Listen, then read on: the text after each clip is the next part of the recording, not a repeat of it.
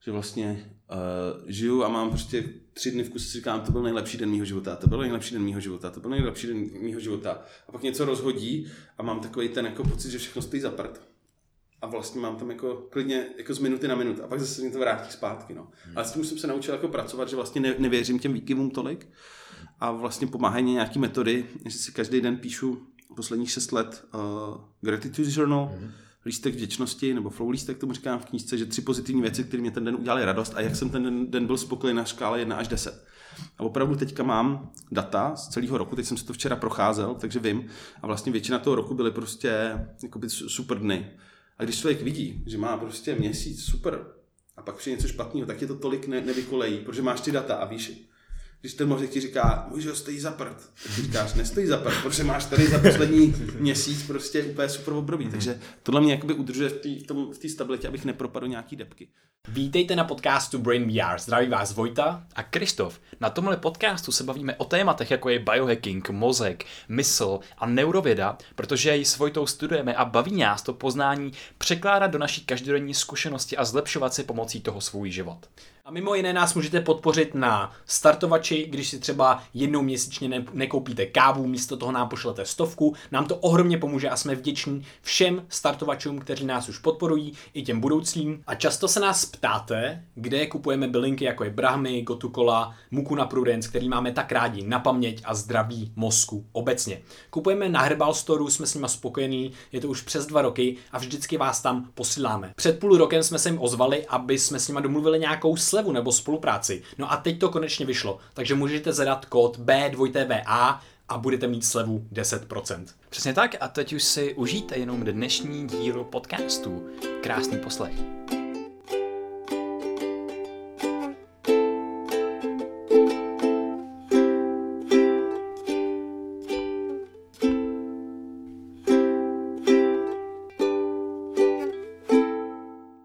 Vítejte u dalšího dílu podcastu Brain VR. Dneska jsme eh, s Vojtou zavítali do úplně krásně minimalistického uh, bytu na Novém městě a máme tady Petra Ludviga. Ahoj Petře. Ahoj, Čau. jsem rád, že se vám u mě líbí. Jo, moc, je to super. A díky, že jsi přijal naše pozvání. Jenom aby, abychom Petra trochu představili, tak Petr uh, je znám hlavně jako zakladatel Grow Job Institutu, potom jako autor knihy Konec prokrastinace, která byla přeložena, uh, pokud se nemýlim, teď do nějakých 18 jazyků, jedním z posledních byla asi brazilština tuším. Ale je to tak, no. Teď, teď Máš to správně, ty data. Je to 18, 18 překladů, no. Poslední wow. právě v Brazílii portugalština, no. Hmm, Brazilská portugalština. Super, super, tak to jsem rád. A potom eh, vlastně o tomhle tématu a o dalších přednáší eh, v Americe a teď žiješ, že jo, prostě půlku v Americe, půlku v Čechách, tak jako přelítáváš. A potom taky seš eh, známý jako tvůrce podcastu Deep Talks, kde se bavíš se zajímavými a inspirativními lidmi po Čechách. Je to tak, takže jsme vlastně kolegové, že jo? Jo, jasně. a s tím se pojí ten poslední bod a to, že tady pijeme krásný zelený čaj, že jsi asi milovník zeleného čaje a evidence-based přístupu, což taky jako ohromně vítáme. Takže... Je to tak.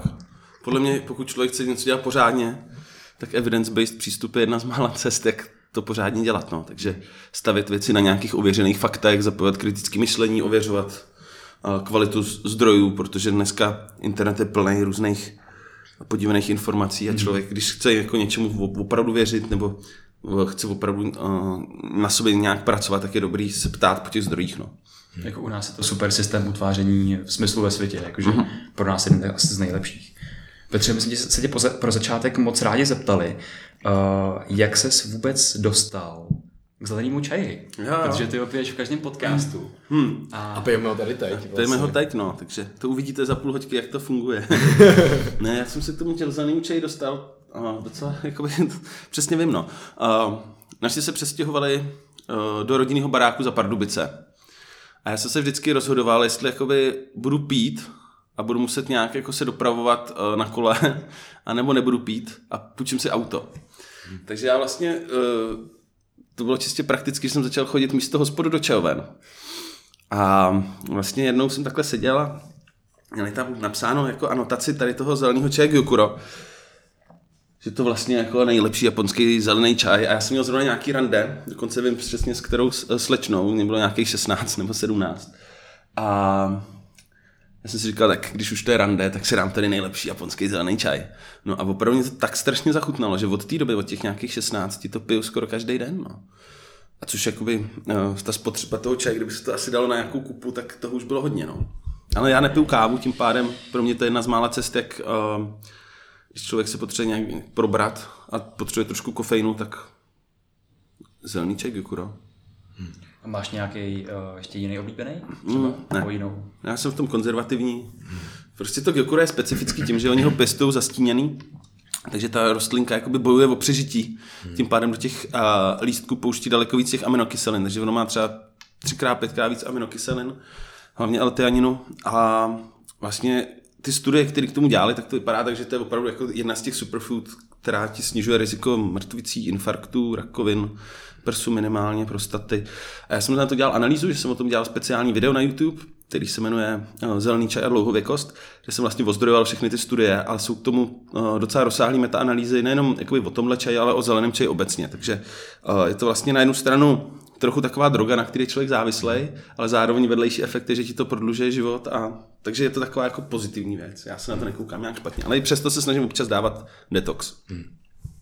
To je zajímavé s tím zeleným čajem a s tím zastíněním, protože matcha se poslední tři týdny taky vlastně zastínuje uh-huh. a mě to hrozně baví, protože ten zelený čaj je v podstatě adaptogen a uh, my používáme vlastně jako adaptogenní aktivitu k tomu, aby jsme vyvolali tu změnu v tom čaji předtím, než ho se- sebereme. Je to vlastně podobný přístup, no. Jakoby uh, matcha, taky japonský čaj, takže je- jediný rozdíl je, že matcha je prášková, tady to je, jo, jo. nebo těch rozdílů je víc, ale jakoby uh, efektově je to podobný. No a my bychom se chtěli, chtěli zeptat uh, vlastně, ty máš rád Japonsko, mm-hmm. jaký, proč, proč máš tak oblivě právě Japonsko a co tě na něm tak baví? No to hezky navážu na ten příběh těch zelených čajů, takže uh, já jsem začal chodit do té čajovny, začal jsem pít japonský zelený čaje a vlastně jak jsem vždycky si říkal, že by bylo hezky se do toho Japonska podívat, no. A někdy před šesti lety uh, jsem si koupil letenky a odlítl jsem na měsíc do Japonska. Ještě to za- začalo tím, že jsem se předtím rozešel, tím pádem jsem ty letenky měl koupený dvě, ale odletěl jsem tam sám. A naraz jsem zjistil, že mám měsíc sám v Japonsku a já jsem nikdy nebyl asi měsíc sám. Prostě pro mě to byla taková jako nová zkušenost. Ale já jsem se potom měsíci vrátil, jako já jsem nikdy neměl asi tak dlouho dovolenou. A vlastně už to bylo v době, kdy jsem podnikal a já jsem tam strašně odpočal. Jednak Japonsko je super, protože uh, když tam člověk je, tak pochopí, že ta kultura je uh, opravdu hodně jiná. A já třeba, když jsem v Japonsku, tak nezažívám negativní emoce ve významu. Nepotkáš spruzený negativní lidi. Všechno tam funguje, všechno jezdí na čas, všechno mají krásně, jakoby, nikde se nestratí, všechno tam je vysvětlený, prostě, jako, já tomu říkám, že takový jako UX country, že tam všechno, všechno funguje, že někdo u toho přemýšlel. Takže třeba když máš přechod, tak oni mají jiný zvuk uh, v jednom směru pro, pro slepce a jiný zvuk v druhém směru. Což je prostě, když tam seš, tak vlastně poznáš, jako aby ten člověk poznal, kterým směrem má jít, což jsem, myslím, že jsem nezaregistroval tady u, u, u nás. Jo? Že Tady máš jeden zvuk, ale ten člověk neví, jestli má jít kterým směrem. A takový detaily, jo? nebo když eh, se osprchuješ, tak v Japonsku na hotelech mají vyhřívání za eh, zrcadlem. Tím pádem se osprchuješ, ale zůstane tam čtvereček prostě uh, jakoby ne, Ah, bez páry, jo. takže se hnedka vidíš. A teď prostě, nebo ty jejich záchody, to je, to je velký téma, prostě japonský záchody jsou uh, záchody na 20. století a my ještě používáme eh, záchody ze středověku jo, tady v Evropě. A to zase, jak se na to člověk zvykne, tak na nás pochopí, že prostě jsou jakoby výrazně dál. A mě to hrozně sedí. Jednak mám rád teda i japonský minimalismus, takový to, uh, takový ten zen, zenový zahrady prostě v Kyoto, kde to všechno takový hezky uhrabaný a nikde nic a, a vlastně cítíš se tam strašně dobře. Tak uh, jsem si to Japonsko jako zam- zamiloval poprvé a řekl jsem si, že tam budu každý rok lítat a od té doby jsem tam byl právě asi šestkrát, možná sedmkrát. A po každý to tak funguje, no, že se vrátím a mám strašně moc energie, uh, nějak celkově jako uh, jsem si snažil to Japonsko i přivízt sem, takže jsou tady různý u mě doma nějaký japonský prvky. A takže pro mě Japonsko není Japonsko, ale spíš životní styl. A co třeba z toho japonského životního stylu nebo té kultury, kromě zeleného čaje a toho minimalismu, tak jsi začal nějak jako mm, prak- praktikovat teď v tom myšlení nebo v tom osobním životě? Máš něco takového? Ale jsou to vlastně dv- dva koncepty. Uh, jeden mám popsaný v knížce, konec prokrastinace, který se jmenuje Kaizen, který je vlastně docela známý, je to o jakoby malých uh, krůčkách, když chceš udělat velkou změnu. A vypadá to tak, že to je i evidence-based dneska, že když si člověk podívá na studie o uh, microhabits, mikronávicích, takže vlastně se tváří to, že když chceš přeučit nějak uh, chování člověka, tak než nějaký velký skokový změny, který vlastně nezmění ty podvědomí vzorce, takže fungují malé kručky a oni už to používali samurajové, že se každý den uh, v něčem malým překonali a že vlastně, když se každý den v něčem malým hecneš, tak postupně se měníš.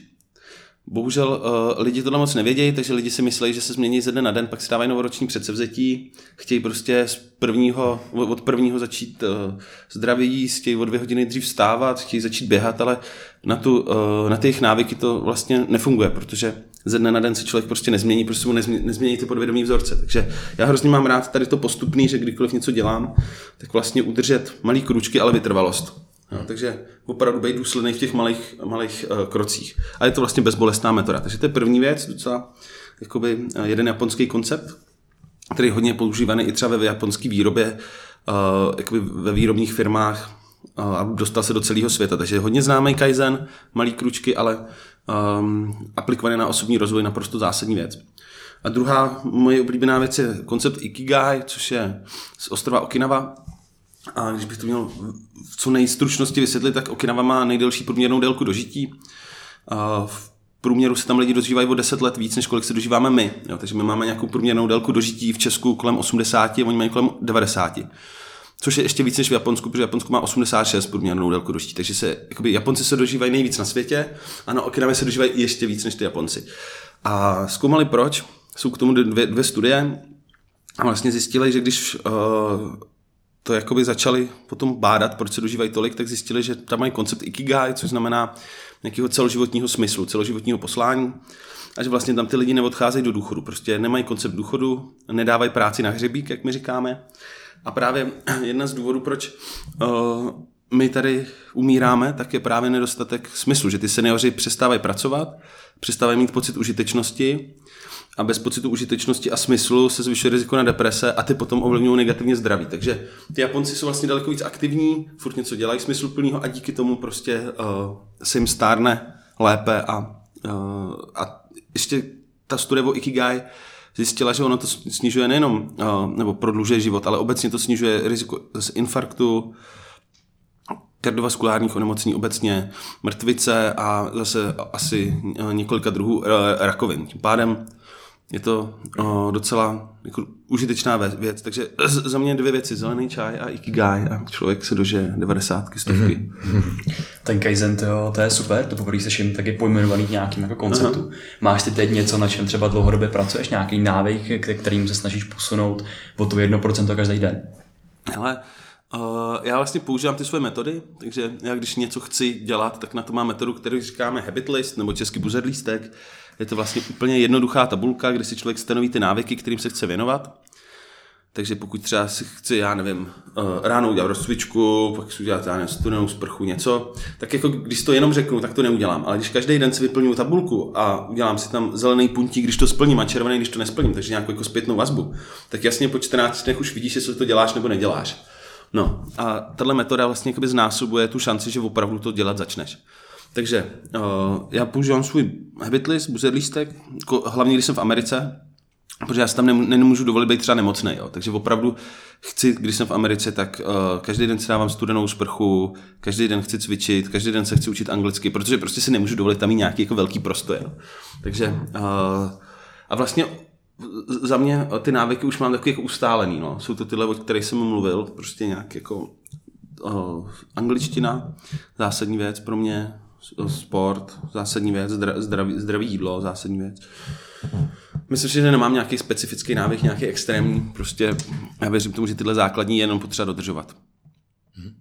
Když jsme se teďka dostali uh, k té angličtině knihy, která nás taky zajímá, víme, že to pro tebe byla jak nějakým způsobem výzva, uh, tak by se rád dostal k tomuhle uplynulému roku. Uh, jak, to, jak to vlastně probíhalo a hmm. jak si to zvládal třeba s tou právě angličtinou? No, je to tak, že já jsem angličtinu měl celý život ve škole, dokonce i ve školce, takže já jsem jakoby s angličtinou nikdy neměl problém. A jezdil jsem na různý výměný pobyty, takže vlastně pro mě angličtina byla docela jako jazyk, který jsem používal. Na druhou stranu je rozdíl, když se přestěhuješ do Ameriky a máš vylíst prostě před sál, kde je 400 lidí a všichni jsou nativeové a ty pro ně musíš jakoby mluvit anglicky. Jo. To je vlastně úplně jiný level angličtiny, protože potřebuješ být vtipnej, potřebuješ umět dělat narážky, tak aby se s nikoho nedotkal, což je jako těžký. Jo. Prostě v Česku řekneš vši, všichni kradu a víš, na co narážíš, ale teď jako v té jiné kultuře, jako, co si můžeš dovolit? Můžeš uh, jako aby se jako nedotk, což oni jsou ještě na to američani takový, jako že se hodně rádi dotknou, že, že když použiješ něco trošku jinak, tak hnedka jako prostě někdo si to vezme osobně. No, takže vlastně jsem potřeboval ten jazyk dostat do toho, abych byl já s tím emočně v pohodě a zároveň, aby i ty lidi prostě se smáli v těch správných místech, protože prostě moje práce je uh, o tom jazyku, no. Já jsem se o tom bavil Uh, myslím, že s Danem Landou jsme se o tom bavili, že on právě proto nikdy nespíval v angličtině a neměl anglické písničky, protože říkal, že prostě ta jeho práce, že to jsou jakoby básně a prostě to se blbě překládá. No. A že vlastně člověk, když v tom jazyce nežije, tak vlastně neumí to přeložit tak, aby ta báseň zněla jako ta píseň uh, v tom jiném jazyce. No. A to je to samý u mě, no. že vlastně jako cítím, že k tomu, aby to zarezenovalo s těma lidma. Takže když prostě mám tu přednášku v Česku a v tom sále úplně ticho a těch 500 lidí kouká a vlastně poslouchá každý to slovo, tak je to o tom, že používáš nějaký slova, nějaký pauzy, něco a ty prostě v tom jiném jazyce tohle neumíš. Takže to pro mě byl největší boj a trvalo mě to rok se dostat do toho stavu, že už mám pocit, že už to jakoby funguje podobně jako v tom v té mateřštině. No. A mě tam třeba díky tomu nějaký pocity, jakože fakt do té lokální komunity nějak nezapadá, že prostě nějak, nějakým způsobem vyčníváš? No ne, totiž Amerika není jenom jakoby mm, New York, že jo, prostě čím víc jsem cestoval, tak jsem si zjišťoval, že prostě New York je hodně odlišný od zbytku Ameriky a New York je v pohodě, tam prostě je tolik přízvuků, tolik jakoby pestrosti, že tam ty lidi jsou vlastně na to zvyklí, že uh, skoro každý tam mluví, možná bych řekl i skoro horší angličtinou než ty, protože máš tam spoustu lidí z Ázie, máš tam spoustu jakoby odlišných přízvuků právě z Bronxu, z Harlemu, který jsou opravdu takový, jakože i někdy si ty místní mezi sebou nerozumějí. Nebo prostě jsou takový opravdu jako když si pustíš nějakou repovou písničku, že jo, tak taky prostě uh, se tomu rozumí hůř, než když si pustíš uh, New York Times. No, takže uh, tohle je vlastně taková věc, která uh, je specifická, že teda v New Yorku ti odpustí úplně všechno, ale když jsem začal lítat i do těch jiných států, tak tam jsem cítil, že jakoby potřebuji ještě mít tu angličtinu lepší, no, protože tam nej, nejsou moc zvyklí na tolik jiných přízvuků. Hmm. Ale když se, ty tam teď, teď tam teď budeš, bude to rok, že jo? jo? Myslím, že. A když se vrátíš prostě do toho momentu třeba před tím rokem, co ti vlastně vedlo vůbec jako letět do té Ameriky? Protože ty jsi tady byl v situaci, kdy jsi prostě už vlastně, myslím, že byl nejprodávanější jako autor u nás, že prostě měl prostě úspěšnou prostě firmu, která byla v nějakém zajetém chodu. Tak co tě vedlo takhle jako vlastně si trošičku vystoupit do té no. komfortní nové zóny? Tak přesně tak to bylo, že já jsem bych mohl zůstat v Česku a žil bych to dalších 5-10 let a vlastně jakoby v Česku to všechno fungovalo, respektive firmě se dařilo, přednášky vyprodaný a já jsem jako do, do Ameriky nemusel. Nebylo to tak, že by mě vydavatel řekl, a musíš se přestěhovat. Ne, já jsem si řekl, OK, tak teďka jsem prostě ve stavu, kdy a, má možnost, knížka mě vychází v Americe a má možnost prostě jednou za život možná se přestěhovat do Ameriky. Za pět let už bych to možná neudělal jsem si řekl, OK, ta možnost tady je. Za druhý musel jsem uh, vyřešit teda spoustu věcí kolem, jo. prostě předat firmu, máme 35 lidí dneska a, a jakoby nemohl jsem se přestěhovat, aniž bych předal třeba řízení firmy, takže jsme museli spoustu kroků učinit. Um, ale to hlavní motivace byla dostat ty myšlenky do světa, respektive, že já vidím tomu, to, že to, co dělám, tak funguje, že každý den prostě někdo píše, že mu knížka pomohla, nebo že to, co dělám, pomáhá, přednášky, takže vidím nějaký reálný dopad té své práce, ale aktuálně jsem ho viděl jenom lokálně, takže prostě jakoby chodily ty uh, zprávy z Česka hlavně. No, tak jsem si říkal, jako by to byla škoda neskusit to samý dostat do, do toho globálu, takže uh, ta moje hlavní motivace byla prostě uh, mít větší dopad toho smyslu. Takže škálovat smysl. Spoustu firm vlastně dneska se snaží škálovat kvůli penězům, ale pro mě třeba jako by to nebylo, takže bych tam viděl nějak zásadně víc peněz, spíš naopak. To byla velká investice ale prostě uh, mám radost z toho, že právě jakoby, skrz Ameriku se mě daří dostávat ty myšlenky do celého světa dneska. Hmm.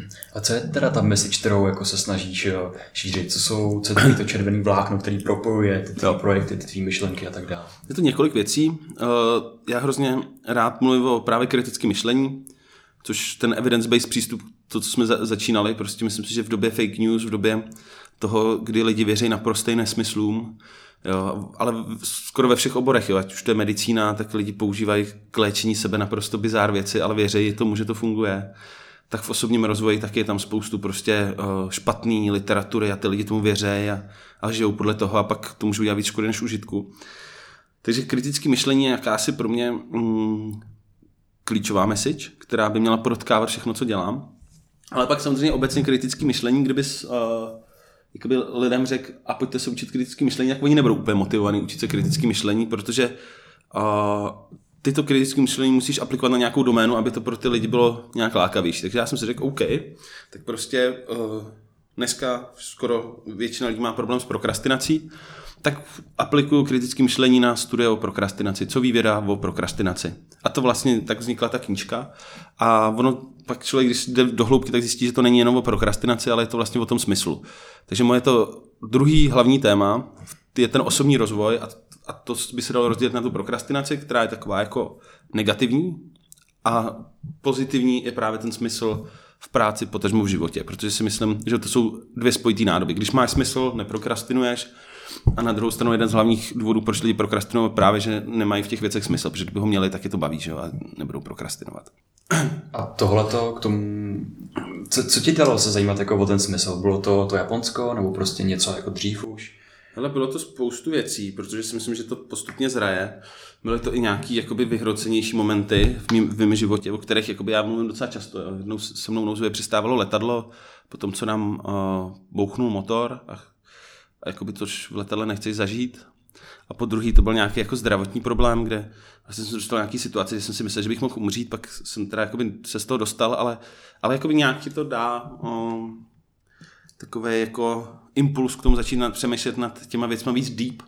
Proto i dělám deep talks, protože si myslím, že uh, dneska je ten svět takový hrozně povrchní, jo, že vlastně teď když se podíváš na reklamy, vůbec na konzum, tak jako je to o tom, aby lidi utráceli, najedli se a, a dělali práci a dobře zaplacenou, ale vlastně pak vidíš, já bydlím vedle Wall Street, dva bloky, a tam vidíš ty lidi, že sice mají hodně peněz, dělají v těch velkých bankách, ale třetina z nich zuby antidepresiva a jsou jakoby prázdní. Myslím si, že to je hodně o tom nedostatku smyslu. A on tady byl před třeba pěti, deseti lety se objevilo hnutí Happiness at Work, smysl, eh, spokojenost práci, to je důležitý, happiness, spokojenost práci. Ale já si myslím, že teďka jako v, třeba v Americe to vidět, že daleko víc přichází ten purpose. Jakože jsem byl na konferenci Work 8, která byla konference o uh, budoucnosti práce, o firmní kultuře a hlavní téma té konference bylo Purpose Driven Organizations, jako uh, jak budovat firmy drivovaný smyslem. Takže pro mě jako tohle téma je vlastně nejenom jako důležitý, ale i hrozně aktuální. Že jsme se dostali někde, kde ta společnost má s tímhle problém a vážný problém, že lidi sice mají peníze, žijeme v době hojnosti, respektive uh, lidi mají zaopatření ty primární potřeby, a mají často co jíst, kde bydlet, ale cítí tu prázdnotu existenciální. No.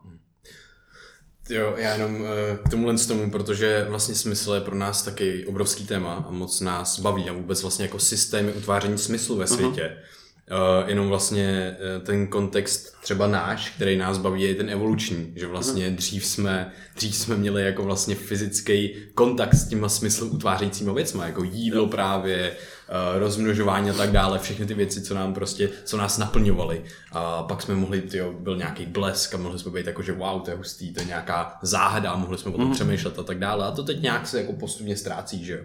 No a uh, právě si taky myslíme, že toho, toho smyslu tolik není a, a není tady těch dost věcí, toho vlastně jako zájmu něco zkoumat třeba do hloubky. Hmm. Já bych se chtěl zeptat tebe, co je, co je pro tebe právě ten systém, nebo jak vlastně ten smysl ve svém životě nebo ve světě utvářet? Jak to, jak to děláš ty a jak bys mhm. to poradil lidem? Hele, eh, já o tom mám vlastně celou první kapitolu, která je nejdelší v knížce, takže celá první třetina knížky o smyslu a o vlastně hledání nějaký osobní vize. A já si myslím, že právě to, dneska ten smysl není o tom, že člověk odjede někde do Indie hledat smysl života někde vytesaný v nějakém šutru, ale spíš je to o tom, aby my jsme si ten smysl stanovili. Takže je to o tom spíš poznat svoje silné stránky a, a ty svoje silné stránky zúročit v něčem, u čeho člověk je přesvědčený, že to je užitečný pro druhý. Nejenom pro tebe, to je důležitý, ale pro druhý. Takže ptát se, kde svoje silné stránky můžu využít k tomu, abych někde trošku zlepšil společnost, někde někomu pomohl, někde něco vylepšil. Ale může to být i to, že prostě zjistíš, že jsi zručný, a, otevřeš si restauraci na sushi a máš radost toho, že lidem to chutná a můžeš zasvětit celý život sushi. Můžeš si říct, OK, tak uh, prostě já jsem uh, vztahový a celý život zasvětím výchově dětí a prostě tomu, že budu mít super rodinu. Někdo to bude mít v tom, že zjistí, že prostě ho baví se vzdělávat a baví ho to předávat dál, tak bude natáčet podcast nebo bude učit nebo něco takového. Ale důležité je právě jakoby hodně v tom zúročit nebo zohlednit ty svoje silné stránky, které bohužel Češi když my děláme workshopy na silné stránky, tak když se lidi zeptáme, jaký mají slabý stránky, tak jich napíšou 20. A když řekneme silný, tak naraz nevědí. Jo. Takže máme docela jakoby nízce postavenou sebedůvěru v Česku. A je to právě tím, že když lidi si nejsou vědomi svých silných stránek, tak je nepoužívají a tudíž se ty věci tolik nebaví a je to vlastně ten začarovaný kruh. Takže já říkám, že vlastně by to mělo začínat nějakým, udělat si test silných stránek, jich na internetu fůra, třeba eh, Strength Finder, nebo od Martina Seligmana na Penn University je uh, test silných stránek, když tak dáme odkazy pod, pod video. Jo, jo, super. A tím to jako začíná, otestovat svoje silné stránky, no a pak se ptát právě na tu užitečnost, kde teda můžu někde něco zlepšovat, kde můžu dělat práci, na kterou můžu být hrdý. Jo. To je, hrdost na práci je strašně hezký koncept, protože hrdost znamená to, že děláš něco, už jsi přesvědčený, že má nějakou hodnotu. A ty můžeš být hrdý na sebe jako řemeslník, když prostě to uděláš dobře, tu práci manuálně a pak vidíš, že jakoby to je kvalitní, takže ten pocit hrdosti vzniká z nějakého mistrovství, z nějakého mastery, že prostě tu věc vybrušuješ a máš prostě radost z toho, že to je dobrý. Já to vidím stejně, že když si prostě vylepším přednášku a přidám si tam nějaký nový zdroje, nějaký jakoby nový myšlenky, tak mě to baví o to víc. A že za mě jakoby princip těch silných stránek je o nějakém vybrušování nějakých diamantů. Takže člověk zjistí, že má nějaké jako diamanty, což jsou ty silné stránky, ale pak je vybrušuje. A s každým tím vybrušováním těch svých diamantů, tak tě ty věci baví víc. A je to jako hrozně moc studií tohle potvrzuje, že pokud děláš věci postavené na svých silných stránkách, tak uh, ti to prostě víc jde a tím, jak ti to víc jde, tak ti to víc baví, jak ti to víc baví, tak ti to líp jde. Je to vlastně ta pozitivní zpětnovazemná smyčka, která sama zesiluje. No. A právě, uh, takže se ptal na nějaký koncept budování toho smyslu, tak já si myslím, že to je jakoby od toho člověka. Že to je uh, o nějakém převzetí odpovědnosti za svůj život a říct si, uh, nechci být jenom tady obětí nějakých, jako, nechci dělat věci, protože se ode mě očekávají, nebo protože dělají ostatní, ale jako žít svůj život je docela klíčový. A myslím, že málo kdo z lidí to tak má, jo? že opravdu, když to potkávám, tak ty lidi většinou jsou jako takzvaně vláčení okolím, že dělají ty věci mm, ne z nějaký svý vlastní vůle, ale z toho prostě, že se nějak k tomu dostali. No. Jo, takže a to je důvod, proč v Česku třeba myslím, že nějakých 80-90% lidí nemá rádo svoji práci. Protože kdyby dělali z vnitřní motivace, tak je to bude víc bavit asi. No. Takže uh, je to o nějakém, někdy říkáme, že v životě člověka jsou důležitý dva dny, jo. ten, kdy se narodíme, třeba důležité a ten druhý, kdy převezmeme odpovědnost za náš život. Takový to, že člověk začne žít podle sebe. Začne žít ne z vnější motivace, ale z vnitřní motivace. No a já vždycky si dělám srandu, že mě jednou takhle jeden klient říkal, tak je tu osobní vizi vymyšlete, já vám za to zaplatím. jako, jsi, jste moc nepochopil tu část té vnitřní motivace. Ne, to prostě musí jít z toho člověka, že jo? Jako, musí to být o tom, že ten člověk sám se musí rozhodnout. Proto je to nejtěžší, jo? protože prostě tohle nikdo za nikoho neudělá. Ale samozřejmě, že jo, pak když člověk si řekne OK, tak se hecnu a začnu točit podcast nebo začnu něco dělat. A fakt člověk to dělá v té vnitřní motivace a má potom tu vytrvalost, to, že se na to nevyprne hnedka po uh, prvním nezdaru, tak to je cesta toho, že člověka ten život pak naplňuje. No. A co víc než naplněný život. Mně to připadá jako hodně, že to je, že to je o té tvorbě, když si vytvoříš něco, že třeba tu práci, která je neupomenutelnou součástí života, tak pak ti to jako i víc naplňuje, protože prostě neustále máš to tvořit, ale co mi připadá jako dnešní taková krize je, že mm, si nemůžeš nic vytvořit, pokud prostě jako jedeš na tom automatu, mm-hmm. co ti prostě jako řekněme diktuje to okolí, nebo co vidíš v tom okolí a než jsi si prostě schopný uvědomit to, že máš tu moc, řekněme, přes tu zodpovědnost za svým životem, že prostě spousta těch eh, prostě mladších lidí jsou pod jakoby obrovským tlakem, co se vybrat za vejšku, prostě kde pracovat a tak. A vlastně nemají ani vůbec, eh, není dávaný prostor, aby se vůbec objevily ty svý silné stránky a tak. A třeba my, i když děláme něco, co nás obrovsky baví, tak jsme si třeba před měsícem na sebe vytvořili jakoby takový tlak, že najednou uh, jsme se prostě ten, ten náš entuziasmus té tvorbě, jako uh-huh. se to na tom hodně projevilo. Uh-huh. A to mě jako právě napadá třeba i v, jako ve vztahu k tobě, jestli třeba si na sebe ne, nevytváříš občas jakoby velký tlak a jestli se nějak neprojevuje. Prostě Ale na tom, jako, určitě jo. Určitě jsem si právě v té Americe říkal, jestli jsem tu náhodou nepřehnal. Jo, jestli právě mě ta moje jakoby chuť uh, jakoby změnit nějak pozitivně co nejvíc uh, životů, tak jestli jako mě neníčí, jo. Že kdybych si smířil s málem a byl v Česku, tak možná, že bych byl spokojenější. Ale pak jsem si řekl, že vlastně jakoby, to bych si mohl říct jako vždycky, jo. Tak je potřeba posoudit, kdy to je ta výmluva a kdy to je nějaká reálná, jakoby, že to člověk fakt přepálí, jo. Tak já jsem si řekl, že vlastně jsem to zas tak nepřepálil, že furt jsem si řekl, že teďka třeba 2020 chci být uh, polovičku času v Česku a mít tady ten jakoby už trošku jako předvídatelný klid, i když té práce tady mám hodně, tak v porovnání s tou Amerikou je to opravdu klidnější, protože tady prostě jedu tři, tři hodiny uh, přednášet do, do, do, Ostravy nebo do, do Brna, že to tam musím prostě letět přes půlku státu a je to prostě, Amerika je světadíl, jo, to je prostě velký, jo, takže prostě člověk letí sedm hodin někam, nebo prostě každou chvíli tam je letadla spoždění, takže je to úplně jakoby míra náročnosti práce v Americe a v Česku je úplně někde jinde.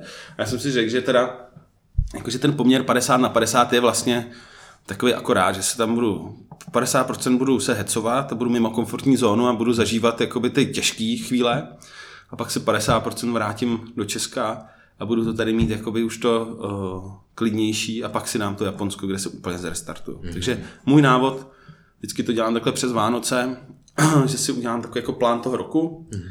řeknu si, který měsíce třeba chci být v Česku, který v Americe, a který aktivity chci dělat. A udělám si na takovou tabulku, že v první uh, kolonka je, nakolik mě ta činnost baví, takže si tam udělám smajlík, pak na, nakolik ta činnost má smysl, že má nějaký pozitivní dopad a třetí, uh, nakolik mě uživí, nakolik mě vydělá peníze, abych mohl jakoby fungovat.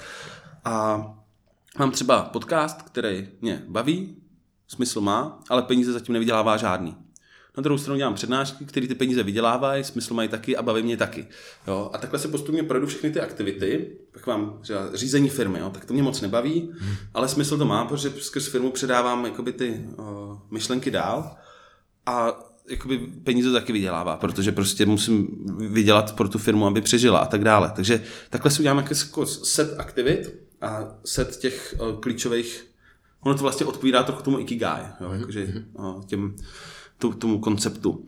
A pak si řeknu, OK, tak letos budu dělat tohle, tohle, tohle a tohle dělat nebudu. Takže my jsme to řešili v rozhovoru s Petrem Márou, že jedna z nejdůležitějších věcí možná dneska je umět říkat ne. Jo, umět prostě jakoby si říct, tak tohle teda dělat budu, ale zároveň srovnatelně důležité je říct, tohle dělat nebudu. Mm-hmm. Takže ta osobní vize nejenom by ti měla vykolíkovat, co je to, co chceš dělat, ale zároveň by ti měla dávat jasný zrcadlo, to, co nechceš dělat. Takže vždycky, když máš nějakou novou možnost, tak bys si měl vytáhnout tu vizi a říct si, a zapadá mě tohle do té vize? Mm-hmm. A říkej si, nezapadá, tak to dělat nebudu. Jo. Takže možná jakoby, uh, to taková jako břitva, která pomáhá odseknout to, co nedělat a nechat si tam to, co dělat. Víc, než by ti to říkalo to, co dělat. Máš ještě nějaký jiný otázky, který si třeba kladeš, který ti takhle šetří čas, energie, nebo nebo pak tě nakopávají prostě do těch věcí, co děláš? Hmm, já to teďka už mám hodně takový, že mě ten čas organizují jiní. Mm-hmm. Protože mám tady skvělou svoji uh, asistentku Káju pro Česko, mám super kolegy pro tu Ameriku, kolegyni Terezu, která mě vlastně domluvá věci v Americe. A teďka vlastně, jakoby, uh, já jsem už to malý pán, takže můj, můj jakoby diář, já do něj ani nemám jakoby přístup vlastně, nebo respektive ani se tam já ty věci nezadávám, abych jim to jako nerozhodil. Takže já prostě jako jsem, um, už mě to prostě ten život plánují. Na druhou stranu uh, plánují mě to líp, než bych to naplánoval sám, protože já bych měl tendenci to přepálit a dát si tam těch věcí moc. Ale já jsem prostě řekl, Kyle, prostě měsíčně jenom 10 přednášek maximálně. Jo, protože prostě, když jsem jich měl 19, teďka v Dubnu třeba 2019 měl 19 přednášek, hmm. tak to už bylo moc. A já mám vlastně tendenci vždycky, když někdo přijde, uděláš nám ještě přednášku, tak říct, jo, jo, ještě udělám. Ale prostě to už jako nejde. Jo. Tak um, si myslím, že ten systém, jak mám vytvořený, tak mě vlastně chrání uh, moje mentální zdraví víc, než bych se ho chránil sám. Hmm. Jo, protože prostě třeba pro tu kolegyni Káju je daleko jednodušší ty věci odmítnout než pro mě. Jo, mě když někdo napíše a nechce nám tady udělat tady prostě na naší škole přednášku pro studenty, tak já si řeknu, ježi, studenti, to, pojďme udělat přednášku. A vlastně bych hrozně chtěl, ale jakoby pak bych se dostal do toho, že vlastně já to ne, neumím říkat tak dobře, jako to ne za mě někdo říká. Takže jsem vyřešil, že to je možná jedna z těch největších za posledních třeba pět let inovací v mém životě je, že jsem pochopil, že uh, mít asistentku a někoho, kdo vlastně za tebe ty věci odmítá, je prostě daleko lepší, než s tím bojovat u sebe. No. Takže mi to ušetřilo hrozně moc mentální energie a to, že dneska, když mi napíšeš e-mail, tak nejde mě, ale jde na moji asistentku, takže ona těch 90% věcí vyfiltruje. A pak samozřejmě za mnou chodí lidi a říkají, já jsem vám posílal e-mail, vy jste, vy, vy jste jako... Uh, a já vlastně ani nevím, že říkám, no, to je možný. ale takže mě dělá takový firewall a díky tomu mám strašně moc vlastně času na řešení těch svých věcí. Protože dneska hrozně moc lidí tráví hrozně moc na mailu. Prostě já jsem trávil třeba 4 hodiny denně na mailu. 80-70 mailů mě chodilo denně. A to bylo jako psycho, protože vlastně ty víš, že řešíš priority jiných lidí. Že vlastně často jenom odpovídáš a reaguješ na něco, co vygeneroval někdo jiný. Ale ty nechceš jako reagovat na 70 jiných, jako vizí jiných lidí, ne? Ty chceš dělat na ty svý vize, že jo? Hmm. A vlastně většina těch konverzací v mém mailu bylo to, že někdo po mně něco chce. Takže když jsem se to, to odříz, mám tu asistentku, která to teda jakoby za mě odřízne, tak já mám 4 hodiny denně navíc na to, abych dělal něco užitečného. No. Jo, tak to... když si uvědomíš, že jednu třetinu eh, života jako prospíme, tak takhle no. v tomhle tom jako kontextu, kolik života strávíš na mailu. Já už nic. Ale to je úplně krásně, se úplně kreslí právě do hlavy. Uh, já mám takový koncept toho, že vlastně máme nějaký jakýsi střed, kde se pohybujeme a kde jsme v pohodě a tam tak fuktujeme, můžeme fungovat, jsme jako efektivní, produktivní a jsme tam spokojení. Hmm. A pak máme věci, které nás jako od toho středu vzdalují. To přesně třeba je mail. A já se teďka snažím vytvářet bariéry toho, abych se vystřeloval pryč od toho středu. Mm-hmm. A to je úplně krásný nástroj. Za prvé to ne, je úplně nádherný nástroj. A za druhé teda mít mm. takovouhle bariéru k tomu, abych se vystřelil někam do stran a zůstal tady a mohl fungovat efektivně nebo no.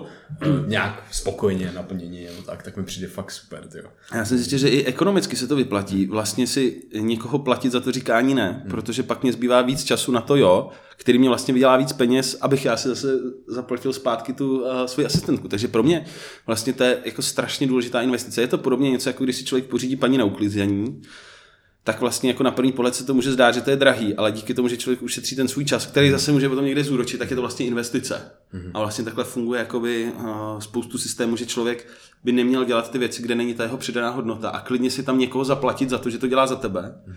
ale díky tomu pak ti zbývá víc toho času na to tvoje, přesně jak říkal, ten střed mm-hmm. a tam vlastně ty máš tu největší uh, jakoby tu přidanou hodnotu a nejvíc tam rosteš jo, jo. A potažmo i tam nejvíc peněz vyděláš. Tím pádem uh, jako, je, je, to, je to za, za, za mě racionální uh, delegovat to, co nemusíš dělat ty.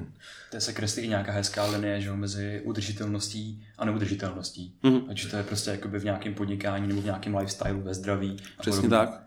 A já si myslím, že uh, to, co mě naučilo i to Japonsko, tak já už chci nějaký svůj klid.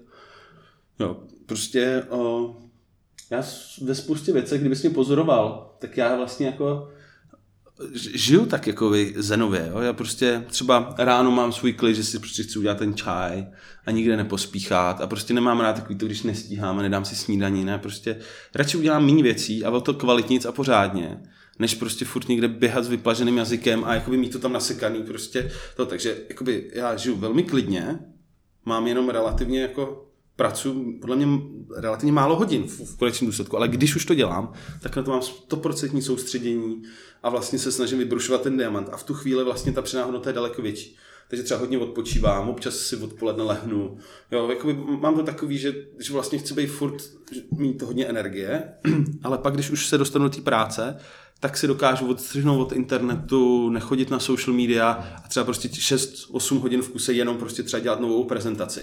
Jo, teď jsem dělal no, nový téma, že jsem si řekl, že zpracuju climate change, klimatické změny z pohledu kritického myšlení. A bylo to fakt velký, těžký téma, protože je to hodně uh, opředený uh, argumentačníma faulama, je to téma, který už si vzali prostě ty různé dezinformační portály, uh, populisti. A climate change je fakt takový velký téma ve světě a u nás ho ještě nikdo pořádně neuchopil nějak jako uh, racionálně a že by to někomu dokázal vysvětlit. Tak jsem si řekl, OK, vezmu si tohle velký téma. A v opravdu několik dní v kuse jsem byl zavřený. Třeba 12 hodin jsem jenom dělal, prostě jsem čet studie o climate change, čet jsem z obou těch stran, z obou pohledů, jakoby ty, ty jejich argumenty. A mě to tak bavilo, že jsem dokázal prostě být jenom ponořený prostě 12 hodin v tom tématu. Ale když jsem se pak podíval, že jsem vůbec třeba neměl na Instagramu ten den. Jo? A, a, vlastně jsem se dokázal jako od, prostě od toho ostatního. Ono to je krásně popsaný v knížce Deep Work, eh, hluboká práce, že vlastně vypadá to tak, že uh, tohle je ta cesta, jak vytvářet ty věci, no, ne- nechat si prostor pro dlouhý bloky soustředění bez vyrušování. A plánuješ si takový hluboký práce třeba dopředu, že Jo, přesně tak. Musím to mít v diáři, prostě mám tam to, že věděl jsem, že bude konference, tak jsem si vybukoval prostě několik dní od rána do večera, kdy jsem si tam dal přesně deep work a já prostě potřebuji vědět, že nic ten den jinýho nemám. Kdybych věděl, že třeba večer jdu s někým na večeři, už mě to jako stresuje, že tím přemýšlím. Ne, já musím dělat jeden úkol a vědět, že to je jenom ten jeden úkol a že mám fokus jenom na ně a v tu chvíli dokážu pracovat. A právě přesně, ani si nezapnu social media, ani si nezapnu mail, ani prostě nic, co by mě, jenom vstanu a vím, že mám teďka 12 hodin před sebou a jenom prostě a výstup je teda na konci nějaká prezentace. Takže mám jasně daný, jako že musím mít na konci prezentaci a mám tedy 12 hodin svobody a ono to klidně znamená, že, že, že se jdu na, projít nebo že někde přemýšlím a ne, ne, ne celou dobu, že bych jenom byl u počítače, ale prostě těch 12 hodin svobody na tvorbu jedné věci je prostě bomba. A teď bych se možná rád zeptal, bereš tohleto, tyhle ty bloky uh, jako práci nebo jako odpočinek? Protože prostě, co se týče nějaký tý kognitivní uh, náročnosti, tak uh, prostě děláš rozhovory s těmi lidma, teď v úterý, že jo, tři lidi prostě v jeden den a prostě ty přednášky, tak to je furt, že dáš tu energii jako prostě bench, jo. A teď ta práce, tak to něco čerpáš, ale taky je to prostě náročný. Je to odpočinek nebo práce? Já už to moc ne, nerozlišuju, jo, protože ono, uh, jakoby pro mě to je svým způsobem koníček, rozhodně. Jo. Je to to, když zpracovám nový to téma, tak musím jako přečíst hodně věcí a mě to strašně baví. Je to nějaký tam jakoby projev té zvídavosti, že mě to fakt samotného zajímá, jak to je. A já vlastně nemůžu říct, že by to byla jako práce, že by se pak unavený, sedřený. Ne, spíš je to takový, že, že, že kdybych se spodíval uh, na můj jakoby vý- výkyv spokojenosti, tak tyhle dny byly jedny z nejspokojenějších za poslední měsíce, protože opravdu mě to strašně bavilo. No a teď je otázka, když tě něco strašně baví, může to být práce? Jak je definovaná práce? Jo? Jestli, jestli těma výstupama, tak to práce je, ale jestli je to to, že práce musí být trošku oporus, tak to práce není, je to spíš koníček. No. Ale uh, těžko se to dneska rozlišuje, protože za mě vlastně skoro všechno, co už dělám, by se dalo zařadit do, do, do práce. Jo? Respektive pokud uh, to není jako nějaký úplně osobní život, tak vlastně uh, to, že jdu ve- večer na, na večeři s třeba, já nevím, se svýma známýma, tak často tam tu práci řešíme. Jo? Často už dneska vlastně většina konverzací se sklouznou k tomu, že se s lidma bavíš o něčem, co tě zajímá a to je většinou i práce. Jo? Takže jakoby, dneska za mě to nedá se vykolikovat práce, nepráce. Prostě. A to je vlastně hrozně krásný, že jo? Že Jo. prostě děláš něco, co tě baví. Nám se teď stalo, my jsme se taky vytvořili něco, co nás baví a prostě, když jsme se tomu mohli začít věnovat naplno, tak najednou jsme byli jako odhodlení tomu věnovat obrovský množství Hmm. času a byli jsme najednou jak ten potkan, který tam šlape na tu páčku, která mu stří ten dopamin do toho mozku.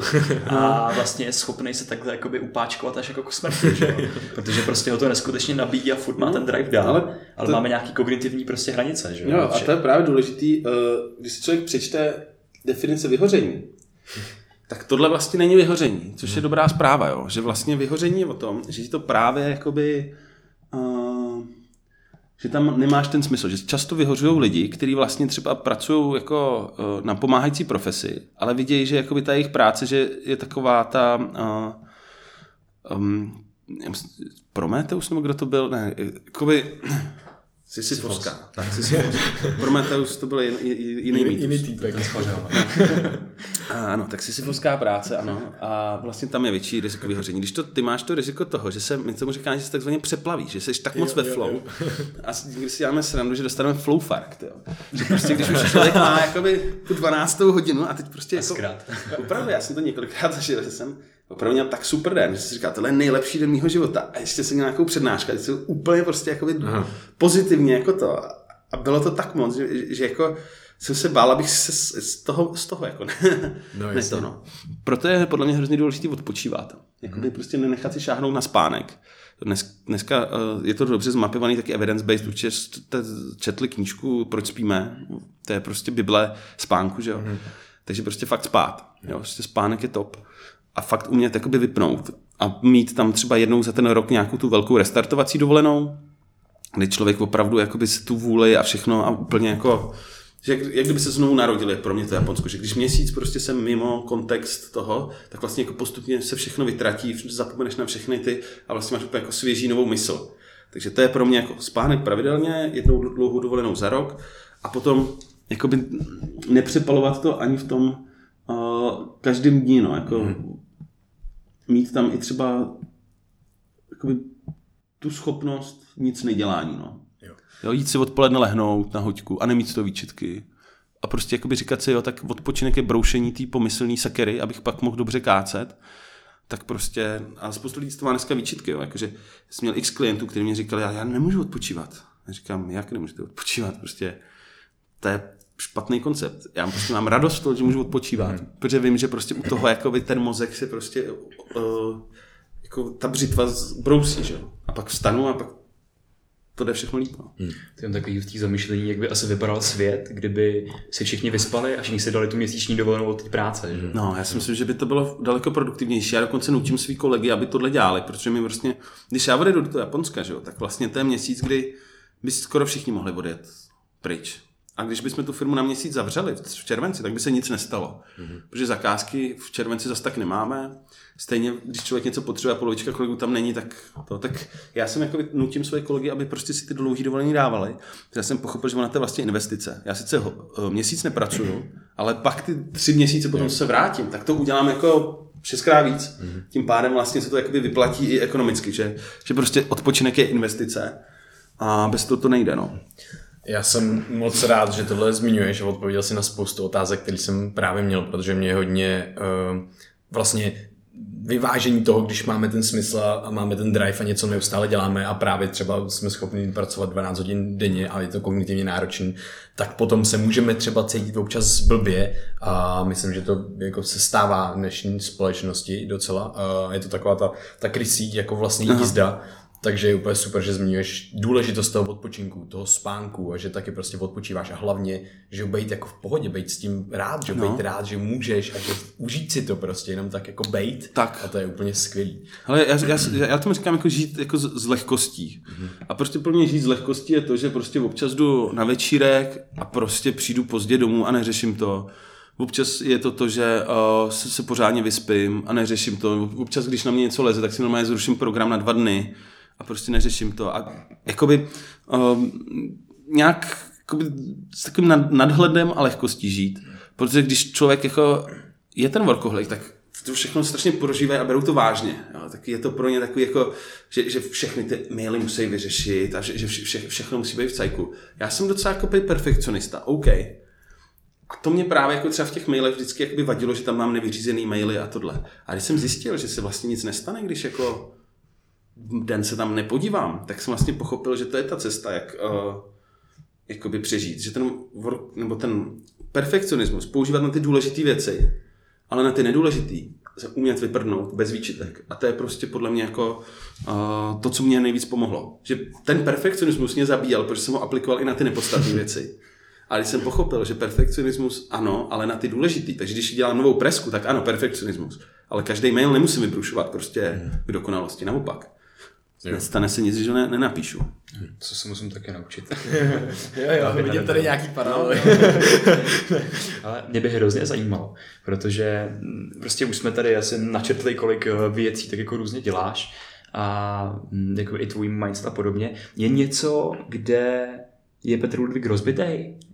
Prostě něco, co bys chtěl třeba jako vybrousit, co, hmm, ale s čím nejsi prostě spokojený? Teď to mám super, mám novou partnerku, která je super, docela jako cestujeme hodně, takže tak osobní život bych teďka řekl, že mám jakoby v lati. Myslím si, že v práci je to teďka nejlepší, co to kdy bylo, že jsme teďka dělali, měli jsme vánoční večírka, zhodnocovali jsme rok 2019 a vlastně zjistili jsme, že jsme udělali jakoby 8 velkých konferencí, které všechny dopadly super, že vlastně přednáška nám prošlo jenom těma mýma 9 tisíc lidí, všechny byly vyprodány v Česku, to bylo super, takže pracovně jsme se shodli na tom, že to byl jako nejlepší rok celé historii firmy, takže tam se taky nemůžu úplně stěžovat. A jediný co, tak já jsem zjistil, že mě vlastně nejvíc ničí aktuálně cestování ve významu čas strávený v letadlech. Jo, a já jsem když jsem byl v Americe, tak jsem měl třeba týden, kdy jsem pět dní strávil v letadlech. Co? Hmm. Což, nebo kolegyně Adela říkala, že měla, kolik to, kolik to říkala, že měla za, za, za týden 19 letů, nebo něco tak šílenost. Jo. A to je právě jako o, průšvih v tom, že Ono to nejde. Pokud člověk chce přednášet po světě, musí lítat po světě. A to jsem ještě nevyřešil, jak to něco zvládnout, protože za první ničí mě jetlag a ničí mě to, že vlastně, když člověk cestuje, tak nemá ten svůj styl, takže Uh, nejím tak zdravě, jako bych jet tady, protože tady už vím kam jít a kde si dát co, ale prostě tam naraz musíš jíst něco v letadle, což většinou je nějaký jakoby plastikový shit. Na těch letištích taky tam často prostě v Americe mají jenom nějaký burgery a to, takže jsem přibral a myslím si, že jakoby jsem si rozhodil veškeré ty svoje návyky jako sport a tak dále, protože prostě eh, když mám pět dní v týdnu v letadle, tak jako nejde to, no. Nebo asi to jde, ale ještě jsem nepřišel na to jak. Takže moje největší rozbitost je tady v tom, že když jsem v Česku, tak vlastně relativně dělám všechno tak, jak chci, ale když prostě cestuju, tak jako je to, je to, je, je to asi to, co mě na té práci aktuálně baví nejmíň. A ještě nevymysleli teleport, no, což je chyba. Mm, je trošku chyba, no. Aby se možná zeptal ještě jakoby v návaznosti, uh, myslím, že svůj sen s tím způsobem, že se prostě bavíme s lidma, který nás zajímají, zajímá hmm. se jejich mozek, jejich myšlení a podobně. Třeba a, a člověk nemůže zanalizovat druhého člověka na základě toho, když se s ním prostě povídá hodinu. Prostě nej, nej, nejlepším analyzátorem jsme prostě jakoby my sami, že jo. Uh-huh. Prostě za těch x let, co si stál se svojí vlastní myslí, uh, máš tam nějaký uh, věci, na které jsi jako pišnej, že takým způsobem přemýšlíš a naopak věci, které prostě tě občas jakoby fakt uh, štvou, ale třeba si přijal, nebo ještě na nich pracuješ, nebo tak? Jo, jako já samozřejmě svý hlavě jsem vděčný za, za většinu věcí, které se mi v životě podařily. A myslím si, že to je to, že mám nějaký štěstí, že a, jakoby ten mozek mě funguje tak, jak funguje. Jo. Vy z typu, že, že prostě si přečtu tři, tři vědecké papery a z nějakého důvodu potom nakreslím jeden obrázek, který jakoby to schrnuje a ty lidi vizuálně pochopí, o čem ty papery jsou. Takže nějaká vizualizace nebo jakoby ten visual thinking, že prostě myslím v obrazech, tak je prostě nějaký jako dar, postižení možná, nevím, ale, ale prostě, že mi to hrozně při té práci pomáhá. A blbě se mě to třeba učí jakoby kolegy. Jo, že vlastně my tomu říkáme ten model design nebo model thinking, že vlastně jakoby přemýšlet v obrazech, abys tu myšlenku dokázal nakreslit, nějakou dynamiku. A to je, to je věc, která jakoby je specifická a myslím si, že díky tomu ta moje práce a celá knížka konec prokrastinace je jiná, jo? protože ona na jednu stranu je evidence-based, že tam na konci je těch 120 studií, na kterých je postavená, ale jinak je tam prostě 100 obrázků, který, jakoby, když si prohlídneš, tak si zapamatuješ a díky tomu se ti to líp aplikuje do života, než by to byl jenom text. Takže tohle je jakoby ta pozitivní věc, takže hodně přemýšlím ve obrazech a všechno vlastně říkám, když to neumíš nakreslit, tak tomu nerozumíš nebo vizualizovat. Tak to je docela zásadní. A v těch negativních věcech, tak si myslím, že občas moje mysl uh, má výkyvy, což je jako, že vlastně uh, žiju a mám prostě tři dny v kuse si říkám, to byl nejlepší den mého života, to byl nejlepší den mého života, to byl nejlepší den mého života. A pak něco rozhodí a mám takový ten jako pocit, že všechno stojí za prd a vlastně mám tam jako klidně jako z minuty na minutu a pak zase mě to vrátí zpátky. No. Hmm. Ale s tím jsem se naučil jako pracovat, že vlastně ne, nevěřím těm výkyvům tolik a vlastně pomáhají mě nějaký metody, že si každý den píšu posledních šest let uh, gratitude journal, hmm. lístek vděčnosti, nebo flow lístek, tomu říkám v knížce, že tři pozitivní věci, které mě ten den udělali radost a jak jsem ten den, den byl spokojený na škále 1 až 10. A opravdu teďka mám data z celého roku, teď jsem se to včera procházel, takže vím. A vlastně většina toho roku byly prostě super dny. A když člověk vidí, že má prostě měsíc super a pak přijde něco špatného, tak je to tolik ne, nevykolejí, protože máš ty data a víš, když ten mozek ti říká, můj že stojí za prd, tak říkáš, nestojí za prd, protože máš tady za poslední měsíc prostě úplně super období. Takže tohle mě jakoby udržuje v té v stabilitě, abych nepropadl nějaký depky, abych nepropadl nějakého jako chmury, uh, protože prostě mám ty data a vím, že prostě teď je to nejlepší, co to kdy bylo, tak jako si těžko můžu sám sebe přesvědčit, že to tak není. Takže je to uh, obrana před tím tvým mozkem, který vlastně občas jakoby chce tě přesvědčit, že tvůj život stojí za prd. Mm-hmm a ty vlastně pro ně máš ty jako evidence, že to tak není. Takže ty máš vlastně data a to je taková jako studie, že jo? takže ty mu ukazuješ mozku. Podívej se, není to pravda. Jo? A on vlastně nemá na to, co říct. No. Hmm, To je prostě evidence-based přístup na úplně jiném levelu. Jo, no. to, to, je hrozně hustý, protože je, přesně jsou ty momenty, kdy jsi v tom flow, je to ten nejlepší den a ani tě vůbec by tě nenapadlo, že může přijít nějaký moment, kdy se cítíš jako blbě a přijde ti to hmm. jako na hovno. A pak seš v tom momentu, kdy ti to přijde, že ty je to všechno na nic a tak dále. A vůbec vůbec ani tě, ani ti jako nepřijde možný, že jsi no, cítil tak v tom flow, ano, tak proto jo. je hrozně důležitý. Tak, přesně tak. Znamená. Přesně tak, ano, protože ten mozek, když je negativní, tak on nedokáže si vzpomenout na ty pozitivní věci a nedokáže se jakoby uh, prostě představit, nebo hmm. prostě je to úplně uh, ne, Nemá vlastně jiný svět. schopnost to zažít tak. ani vlastně. A vlastně ty, když máš ten negativní mindset, což ne, nemusí to znamenat, že máš uh, depresi, Ale může to znamenat to, že máš aktuálně to, čemu eh, v těch studiích říkají uh, pesimistický vysvětlovací styl. Že naraz ten mozek ti na všechno, na co se podívá, vlastně umí najít to špatný. Mm. Což je vlastně, uh, ty studie ukazují, že to je jeden ze zdrojů vyššího rizika na deprese. Takže není to tak, že by každý každý pesimistický člověk musí mít depresi, ale každý pesimistický člověk má vyšší riziko na depresi. No, takže a, všichni máme tady ten uh, aparát v sobě, jo, takže všichni dokážeme sami sebe uh, dostat tady do toho módu, kdy si rozbijeme všechno vlastně. Jo, to je i ten imposter syndrom, který sám sebe přesvědčí, že jsi úplná nula a ničemu nerozumíš. Jo. To je to samé, to je aplikace tohle z toho negativního mindsetu na, sám na sebe. A... a to máme nějak jako všichni do určitý míry, si myslím. No, jako... tak jasně, přesně tak. Jo. Takže kdyby si každý den psal uh, seznam třech věcí, které se ti nepovedly, nebo v čem jsi špatný, jak se dokážeš to naordinovat, že jo? Tak utváříme si tu realitu tím, jak přesně tak, vnímáme tak, tím, tak. jak nastavuje mozek prostě, tak. no. A je to přesně tak, že čím ten mozek krmíš, tak ty části mozku ti díky neuro, neuroplasticitě rostou. Takže když si každý den budeš psát tři pozitivní věci, nebo tři věci, za které jsi vděčný, tak ti reálně se budou zvětšovat ty centra mozku, které pak v budoucnosti budou umět rozpoznávat ty dobré věci. A když se budeš každý den uh, psychologie tomu říká přežvikování, že jakoby vytahovat ty špatné věci a nad nimi budeš přemýšlet, no, tak zase budeš trénovat ten mozek, aby viděl jenom ty špatné. Hmm. Takže ty každý den si můžeš vybrat, co budeš krmit ten mozek a to ti poroste. No. A právě tahle metoda je super v tom, že ty máš ty data a já ty data mám za docela dlouhou dobu, tak vidím jako za prvý, vidím naprosto přesně, co jsou ty pozitivní věci, co mě udělá největší radost. Co je to, co tam se opakuje nejvíckrát. Často to jsou nějaký konkrétní lidi, s kterými vždycky, když se vidím, tak je to super. Často je to uh, to, že se někde hecnu, takže vždycky jako prostě uh, zážitek, který je mimo tu komfortní zónu. Jo? Že prostě nějaký nestereotypní den se tam objevuje jako pozitivní. A pak to jsou právě ty meaningové věci, ty, které mají nějaký ten smysl, dopad, nějaký prostě uh, dopad na druhý. A vlastně dokážu si podle toho, že mám ty data, nadizajnovat ten den tak, že kdybych si chtěl říct, OK, zítra chci mít super den, tak vím, co mám udělat.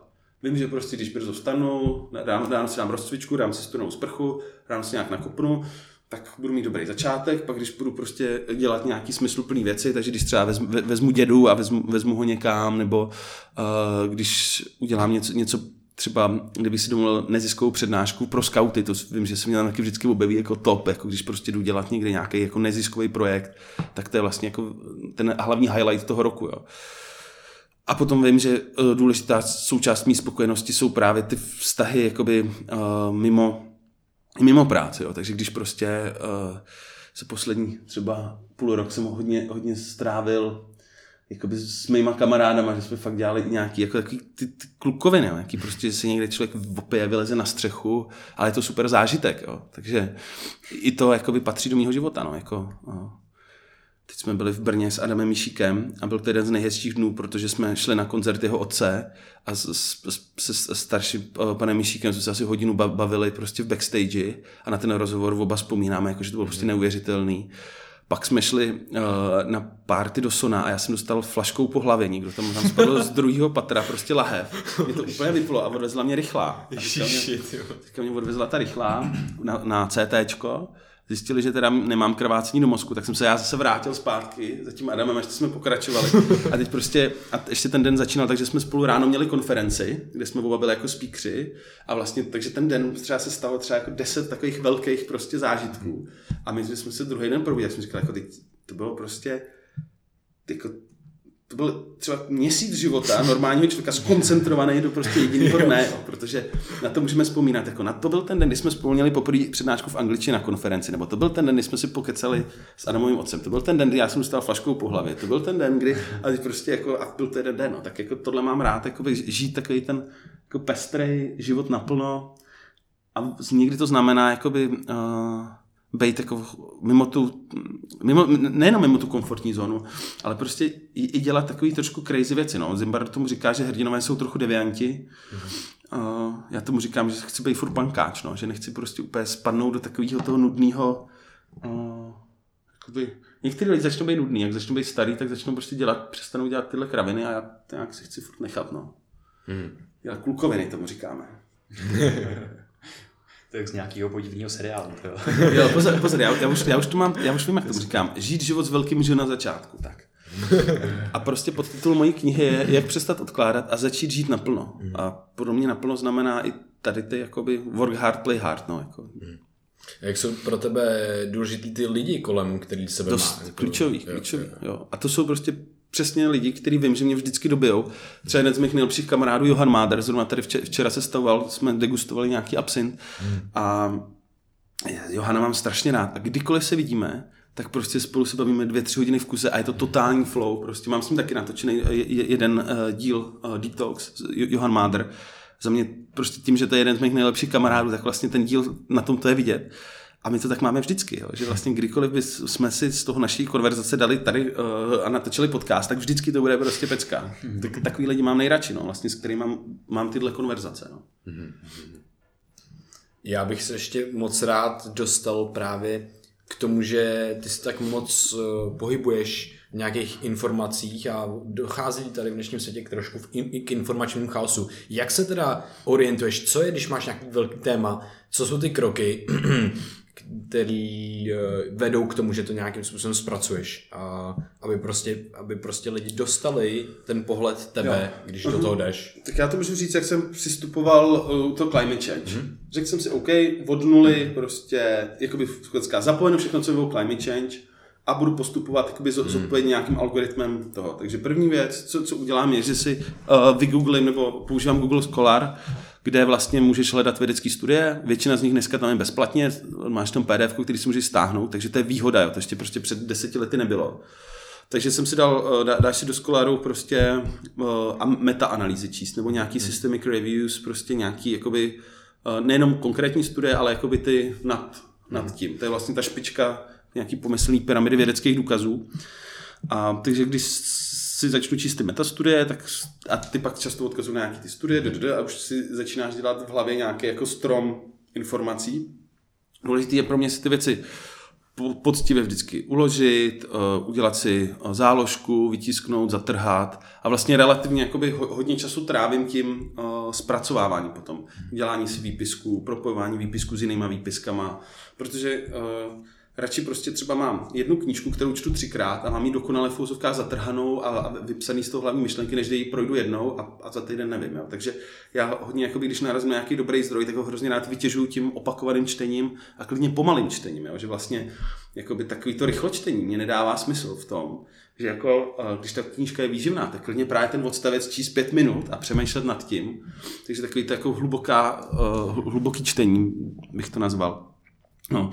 A potom je hrozně důležité třeba u toho climate change bylo si opravdu poctivě nastudovat i ty protiargumenty. Tak jsem si řekl, OK, tak já si přečtu ty uh, články na Aeronetu a přečtu si posty od Václava Klauze mladšího a přečtu si tady od Kremlíka jeho knížku Obchodníci se strachem.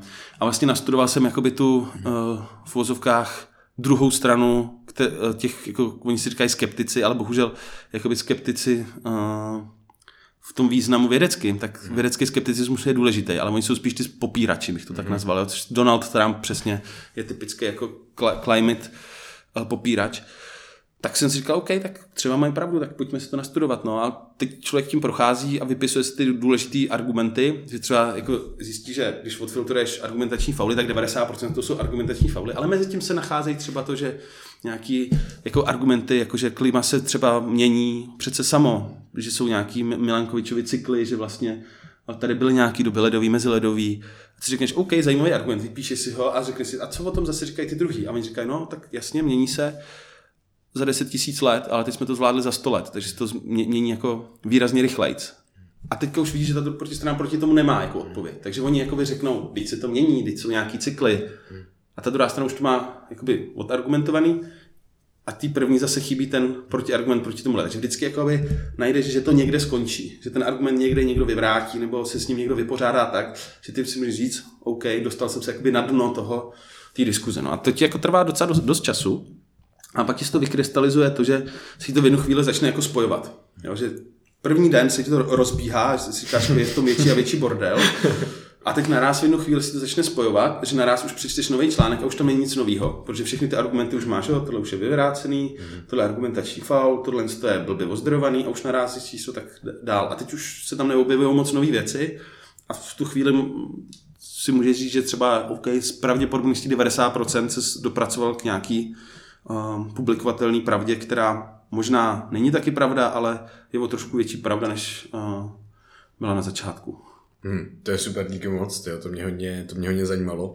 A my se blížíme ke konci a já bych se tě moc rád zeptal, eh, co tě fascinuje poslední dobou nebo obecně, co, co, co je nějaká tvoje fascinace, která tě prostě baví? No, bohužel mě fascinují teďka negativní věci. Mm-hmm. A to je uh, to, nakolik lidstvo hloupý jest. že se ne- nedokázalo poučit z těch, jako z druhé světové války a tak dále. A vlastně je to smutný, protože to, co se třeba aktuálně děje v Číně, že jsou tam vlastně jakoby zařízení podobný koncentračním táborům a že tam je milion lidí zavřených a je to zdokumentovaný a New York Times uh, v tom publikuje a nikdo to moc neřeší.